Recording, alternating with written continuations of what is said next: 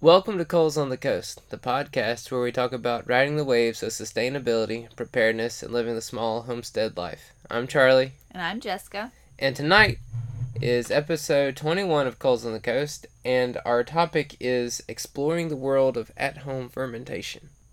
So, Jessica, how did we get started with fermentation at the house? That's a good question. I think it was kombucha. Kombucha is what we got started with? Yeah, because a long time ago we did kombucha. Yeah, I think it was your mom that originally got us started on kombucha because she had done it for a long time and then had quit, but she would still go and buy kombucha and drink it from the store, and I got interested in it. And I, I remember going and getting a, a GT's brand kombucha, like the Green Goddess or whatever it was. It had like um, spirulina seaweed in it or something crazy. And I drank it on the way to, back home from school and I left the bottle in the hallway because Dad was collecting bottles, and it grew a little um, kombucha baby. A SCOBY. And then Dad took that and made all of his kombuchas out of that. Like that was where he got his start for making kombuchas. From that one drink, even though that wasn't supposed to happen. But yeah, so now we do. Well, we did kombucha for a while, and then we quit because that's just something that's hard to. It's it's fun to do, but it's difficult to maintain long term. I mean, you can, but you have to drink a lot. of yeah, kombucha. you got to drink it or either waste it. But so there, there's two aspects to this fermentation that we're going to talk about tonight.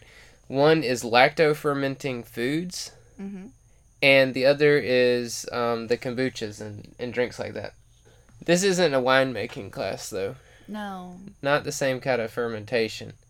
Um, so th- this whole idea of fermentation is basically you've got a a food in a saltwater brine and good bacteria grows and creates lactic acid which helps preserve the food and gives it a nice taste and that's what's called lacto fermentation um, and the way the, the whole reason it's a big deal or it's even a, a thing is back in the day when you had a crop of let's say cabbage or cucumbers or any vegetable that was perishable Mhm. right you didn't have a way of keeping it either you cooked it or you froze it well you couldn't freeze it Yeah. you know you, you had to store it but you it would only keep for a week or so before it went bad Right.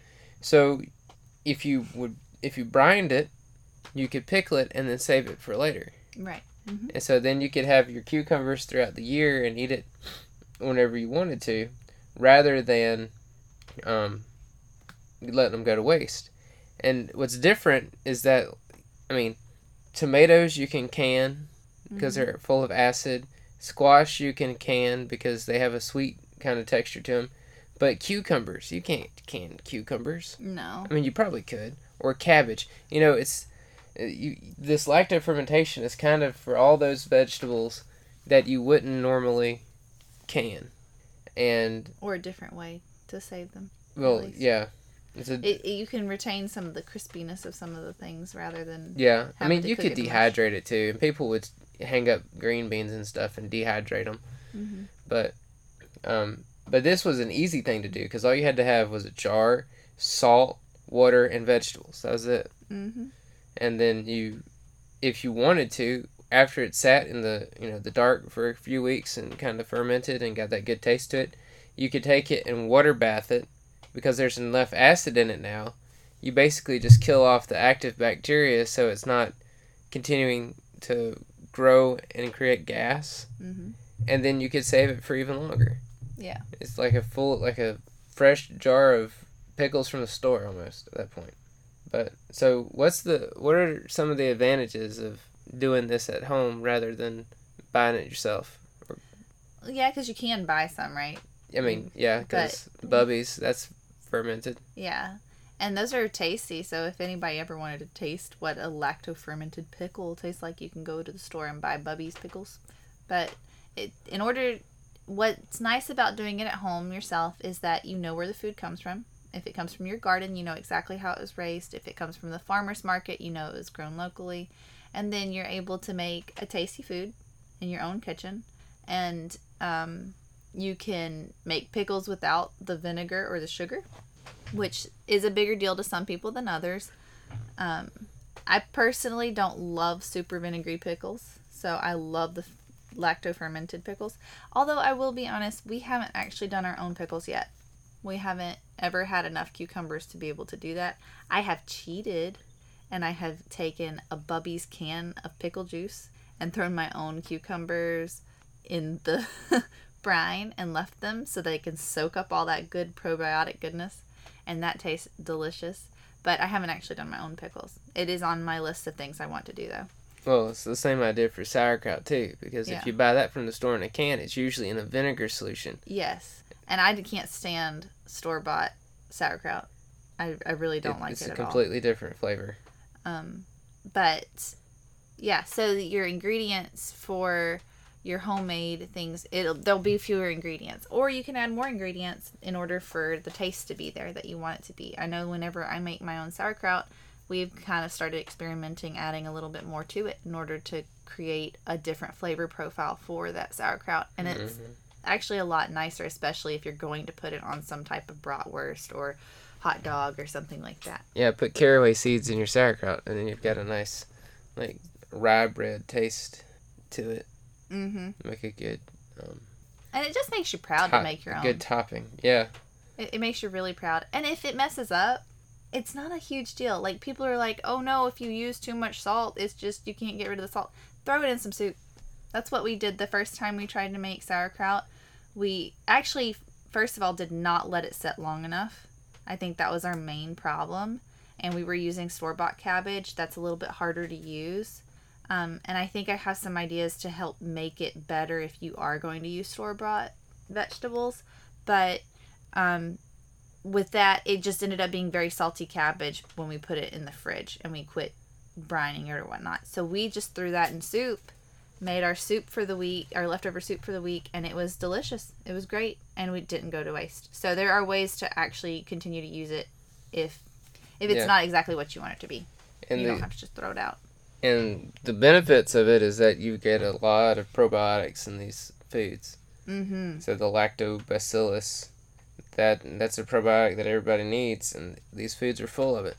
And then it doesn't cost a whole lot either, because you know a few vegetables and some salt and some water don't cost a whole lot. the The main thing that's going to cost the most is getting started and getting the equipment that you need. Which you don't have to have anything special. Well, You no, can you don't. do it just with some rocks, some clean rocks, and your vegetables and a jar. So the jar is the biggest Yeah. thing. And I mean, if you have a pickle jar, that'll work, I guess. It's just you're not going to be able to. The tops on those tend to rust. It's part of the the bad thing about it. But like it, um, I mean, yeah, you can do it very minimally, or you can actually go out and buy like fermentation weights Yeah. or wide mouth mason. See that that's the other thing is that usually the pickle jars have a smaller mouth Yeah. on some of them than like the wide mouth mason jars. And when you're trying to pack food into it, it's more difficult, especially if you don't have a tamper, because then you're trying to push it in there with your hands. And Yeah. but the important thing is to have like a weight to hold it down, hold the food underneath the brine so it doesn't come out and get ox- exposed to oxygen and turn Mhm. bad, and then to have fermentation lids or at least have some way to allow the gas to escape because as it ferments the bacteria put off carbon dioxide and if it's sealed tight it'll make the thing burst or it'll overflow because we've had that happen a couple We times have too had that. um, I usually keep something underneath, some type of tray or plate or something. Yeah. just to make sure it doesn't do that although with our new um, like the the mason tops Mm-hmm. and the pickle pipes they don't tend to do that as much No, they were. They've been great. I it did seep through. I think the wasn't the kimchi. I think it was the sauerkraut that I did. It was so bubbly. It did seep out of the top a little bit, and it kind of made my my ring a little bit rusty. Um, but that was just on one of the really overactive jars.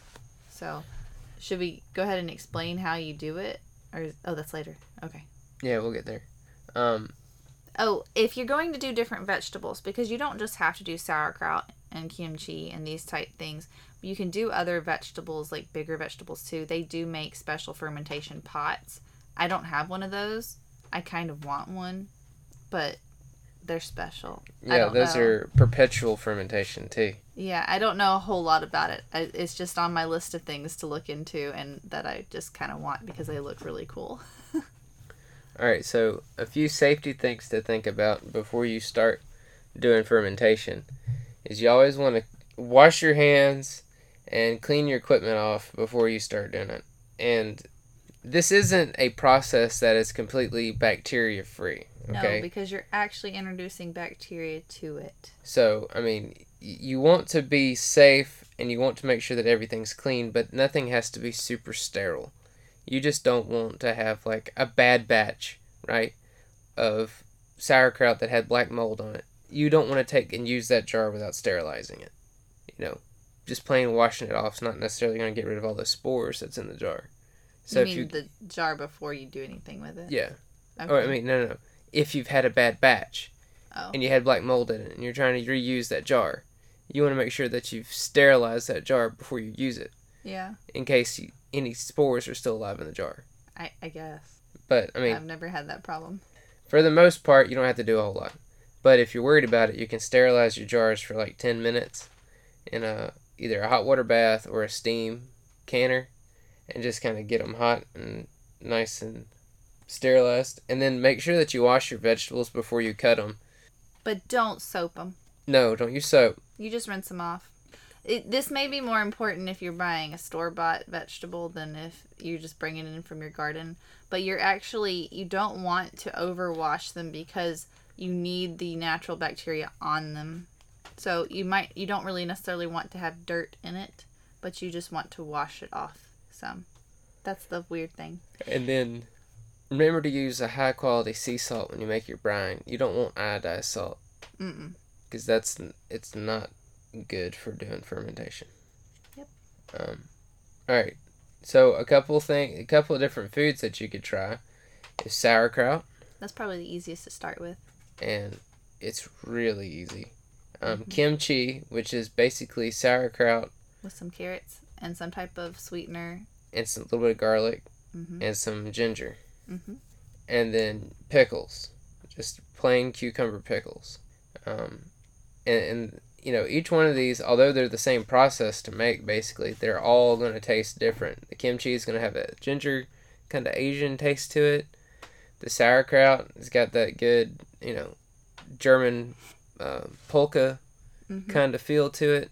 You put some caraway seeds in it, you can get more of that, um, that Irish Reuben sandwich sort of Yeah. feel. And then the pickles, you can dress them up however you want. Put some garlic in them, Mm-hmm. put some habanero peppers in them, you know, flavor them however you want to. And then you end up with something completely unique and delicious. You can also just do peppers. You can do green beans. You can do Okra, okra. You can do meat somehow too. I don't know a whole lot about that though. that's called making corned beef. That's what corned beef is, basically, is Just, Just- salted. salted fermented beef. I just know that there are some very popular brands of beef sticks out there, and that's one of the things they say is that they naturally ferment their meat. They make a big deal out of it. So I didn't know if it was something special that they did, but I don't know. We'll have to look at that. Let's see. All right. So how do we ferment? We've talked about fermentation. We've almost talked about how to do it, but how do we actually do it? well, just explain the process of like sauerkraut. Yeah, that's Okay. easy enough. Sauerkraut's real easy. So you take a head of cabbage, you shred it. Easiest to do in a processor, but you can grate it in like with the cheese grater or whatnot. You put it in a large bowl. You take your salt. I believe is it two teaspoons of was sea salt tablespoon per or pound or something like that. I don't remember. I tend to use more than some, but I really just go off of I don't know. You can look up a recipe. I have a fermentation book that I'm using mostly now and I'm just kind of adding things as flavor profiles outside of what it says to do just for extra. Um, but then you just basically get your hands and you massage that salt all through it till the brine starts coming out because cabbage will naturally cause will like sweat, right? Because it's got moisture in the cabbage. Yeah. And so it creates that brine in and of itself. And once you have a lot of that in there, then you can pack it down into a mason jar. One cabbage, if I remember everything correctly, one cabbage will go into a, it's a quart, right? Yeah. Yeah. Quart size mason jar. If you want to do two heads of cabbage, you can do a half gallon jar of sauerkraut. Hmm And then you can use, like we talked about, there are special um, fermentation lids and things you can use if you want to. If you don't want to go that route, um, you take, you always save, I didn't say that first, but you always save a big leaf off the top of your cabbage. There's two reasons for this, I'll tell in a minute. But you take that big leaf, you cut a, a round thing the size of the top of your jar because you want to push that leaf down over the top of all of your shredded stuff, right? Down into the brine. And then you're going to take some sort of weight or spring, something to push that leaf down so the brine comes up above everything. What happens is if your sauerkraut gets above your brine, it will mold. And we've had that problem happen before if you're not careful enough to get enough brine in there. And it just takes the massaging. That's all it is. It's really not complicated. It's just doing it till it gets done. But you put that weight on there and you put your lid on or you can put cheesecloth over the top of it with your little ring and stick it somewhere that's not super hot. Some people talk about how you shouldn't do it in the summer in a hot location. I didn't really have a problem. I just put it in a cabinet that's kind of low. I don't put it in like an upper cabinet in the summer. I put it in a lower cabinet in the summer. And you leave it alone until it starts looking opaque. For sauerkraut, that's easier because you see the, the color start kind of going away and it'll become more opaque. You can taste it with a clean fork. And then if it's not done, just push everything back down and you put it back in. And you, if you say, I don't know how if it's done, if it's done or not, if it's not done, it'll just taste like very salty cabbage. If it it'll be done when it starts to get like I think of it like a tingly taste to it. Yeah, it's got that acid kind of taste to it. Yeah. And it's Slightly different. carbonated, almost. Yeah, yeah, it's like carbonated. Kind of like- bubbly. It's really fun to watch though because you open the cabinet up and you'll see the bubbles coming up and things, and I've I've shown that in some of our Instagram reels or whatnot. Um, if you're doing this with store bought cabbage, we have done that. Some people say it's not good to do that because you don't have as much of the natural bacillus and stuff on top of it, and it's not as fresh, so it doesn't work as good. It will still work. If you do have, I've heard that if you have muscadine vines or grape leaves, you can take that leaf and put it on top of there to kind of help jumpstart it. I've used a little bit of Bubbies pickle brine before and thrown that in there to help jumpstart it as well, and that also gives you a little extra flavor. Um, those are two really good ways to get it jump started and kind of get it done a little bit faster. My first, the first things I was working off of to do my sauerkraut said two weeks for sauerkraut, but after getting my book, it said a month, and we've gone more towards the month mark, and it makes much better sauerkraut, like way, way better, and the salty flavor goes way down if you let it go long enough. So that's that's sauerkraut. And like I said, you can always explore different options. You can put garlic into it. You can put the caraway seeds. You can make kimchi, which is going to be like a honey or a sugar. And then, I mean, we already explained kind of the flavor profiles of that, but hmm yeah, it's it's really not bad at all. It's pretty easy. Now the other aspect of it is the um the fermented drinks. Oh wait, before we get into that, why would you want to eat it though, We already talked or about. Or how would you eat it? Oh yeah. Well, um, I don't know. Eat it on a hot dog. You need eat it on a dog. So one of the things that we talked about, or when we started looking at sauerkraut and making it, you said, you told me, yeah, some people put it on their pizza. And I'm like, why would they put it on pizza? That defeats the whole purpose. I didn't think about the fact that they put it on the pizza after the pizza's cooked. Oh, you thought. I thought they put it on before. a topping and then cooked the pizza. Oh no, that would defeat the purpose if you did it before. But it is good as a pizza topping. it is. It's I really mean, good. if you like ranch on your pizza, that salty kind of Mhm. taste, it's just as good. It is. I've like I mean, not everybody eats nitrate full brats and hot dogs and things like that. It is good with those things, but the pizza's great. Hamburgers are really good with Yeah. some sauerkraut on it. And also, um, salads, you can put it on salads. You can put it on soups, like I said. What was it that I did the other day? I did some type of goulash. Oh, it was potatoes and like hamburger meat and sauerkraut. I just threw the sauerkraut in the pan after I had finished warming everything else up, just to warm it up just a little bit, and um, then started all up and ate it that way. It was really good that way too. So, and those are ways to get you good probiotics. Again, if you're growing it yourself, it makes it even better because you've got even more nutrients. You do it as quickly as you can, but like I said, you can do it with store bought too. Don't Yeah. get too into it. to Think you have to do everything. But sorry, I, That was no, that was a good point because I, I didn't even think about that. Um, all right, so fermented beverages. So this is mainly just kombucha. You can do kefir, water kefir, hmm um, but kombucha is the easier to do, and it's not quite as odd because I mean, kefir is basically um, liquid yogurt. It's thin yogurt that you're Mhm. drinking, and not a whole lot of people like that. I did when I was pregnant though. But so. weird. Kombucha is pretty simple. You need a jar, a rubber band, and a paper towel to Mhm. cover the jar. After you've filled it with black tea that's got like sugar in it or green tea. or green tea, and preferably either a SCOBY, like a. Alright, I'll explain that in a second.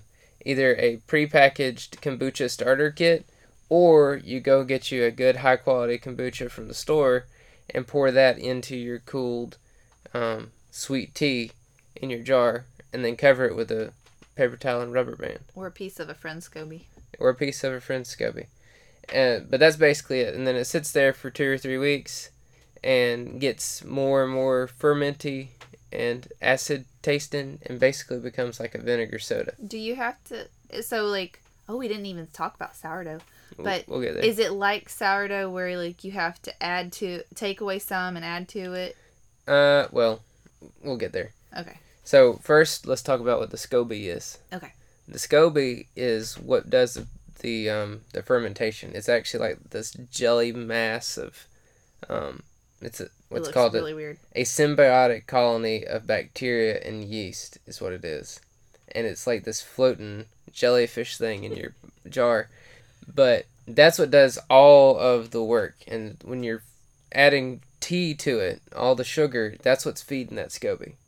Um but all right so you asked if it's like sourdough. Usually what you do is you'll make a, a like a half gallon of kombucha. Then you'll put the SCOBY away with a quarter cup of the the juice or the kombucha. Take and put and bottle that kombucha that you just made, and then make a new batch with your, you know, old SCOBY. Mm-hmm. So you're not really, it. Yeah, I guess it is, but the, the thing that you're retaining is the SCOBY itself. You're not retaining a whole little chunk of sourdough. Mm-hmm. The only reason you keep that little bit of the kombucha is to make sure the SCOBY doesn't dry out while you're getting the rest of it ready. So you don't have to keep very much at all. Mm-mm. So you just keep like a quarter cup so that it's sitting in something nice and moist. Mm-hmm. But it, you know, kombucha that's a it's a it is a unique taste, It is. and you can make you can It can be very very tart. you can bottle the stuff and add a little bit more sugar and all sorts of flavorings and create some crazy carbonated sodas. Or you can just drink it straight and have like just vinegar soda. Yeah. I mean, if you like to drink pickle juice, kombucha is kind of along the same lines. A little more sweet, It's well, kind of. not if you cook it like I do. I cook it long and hard, and so it's Yours is a lot more like apple cider vinegar, yeah, and the benefits of that. but it's it's it's tasty.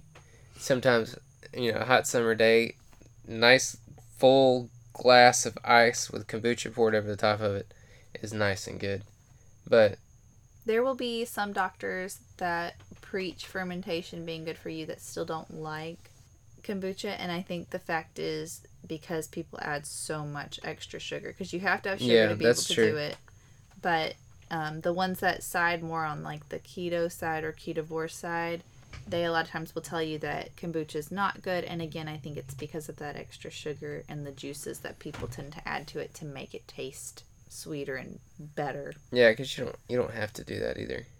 Um, but yeah, and then there's sourdough. That's another fermented Mhm. food, which it's That's not. gaining popularity. But the, the sourdough that you buy at the store is not going to be the same sourdough that you would make at home. Uh, and it's difficult. I mean, you gotta have at least enough knowledge to understand, like flour and gluten and all that stuff, to make a good sourdough. And we haven't quite I have not mastered it at got all. that down. Although we've gotten better with keeping our uh, keeping our sourdough alive. And healthy-ish. Um, So you you have you can do a whole podcast series on sourdough bread and sourdough making, but the gist of it is that it is a flour product a, a, that you let ferment inside of its bacteria in order to create the yeast that would help it to rise. hmm That's just the very simple nature of sourdough. It, it's kind of complicated to do long fermented sourdough without adding extra yeast to it, but if you wanted to get started, you could add yeast to make it a more simple process. And you can find so much information, littlespoons.com, um, homegrown education. There's a plethora of different blog bloggers and things that you can find all kinds of information about that. So we're not going to get into that too much. And then uh, you could also think about like dairy stuff, right? We talked about kefir, but yogurt is actually a fermented Mhm. food. Yep. So is sour cream, Mm-hmm. cottage cheese, Mhm. cheese. Like there's all sorts of different things that you could go from here and find and make and do. You know, And some of those are really easy. yeah, some of them. If if you do raw milk, I'm really ashamed that one time I threw out raw milk just because it was old because I could have totally done something with it. If you have old cream, just leave it out on the counter for 12-ish hours and you've got sour cream. If you want to make it thicker, you can add the gelatin to it before you do that and you can make it thicker or if you like xanthan gum and stuff like that, you can add that to it to thicken it up. Um, like that's a really easy one. Did you enjoy the taste of the sour cream I made? I could never tell that it was actually sour cream because we were we always mixed it with like tacos and whatnot. So, it, I mean, it didn't taste bad. So Yeah.